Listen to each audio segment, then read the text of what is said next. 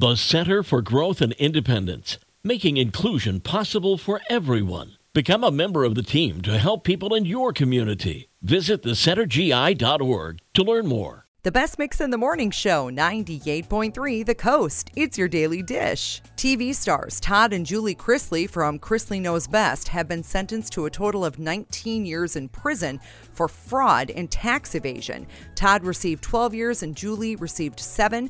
The couple is accused of hiding their wealth, and if it's not bad enough, this past Saturday, their son Grayson totaled his car in a car accident and was hospitalized after sustaining injuries.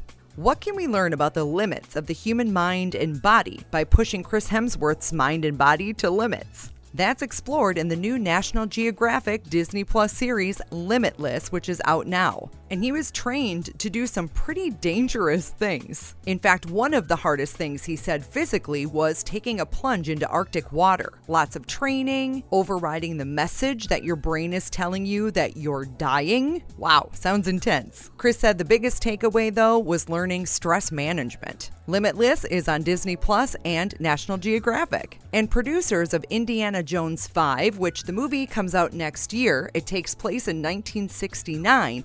Apparently, they've used de aging special effects to make Harrison Ford look younger. Some say Harrison looks as young as he did at the end of the original Indiana Jones trilogy, which was filmed in the 80s. So, is that technology available for everyone to use? Asking for a friend, of course. That's your daily dish. Maroon 5, Christopher Cross, and Tracy Chapman, plus a happy headline, all coming up on the best mix 98.3 The Coast.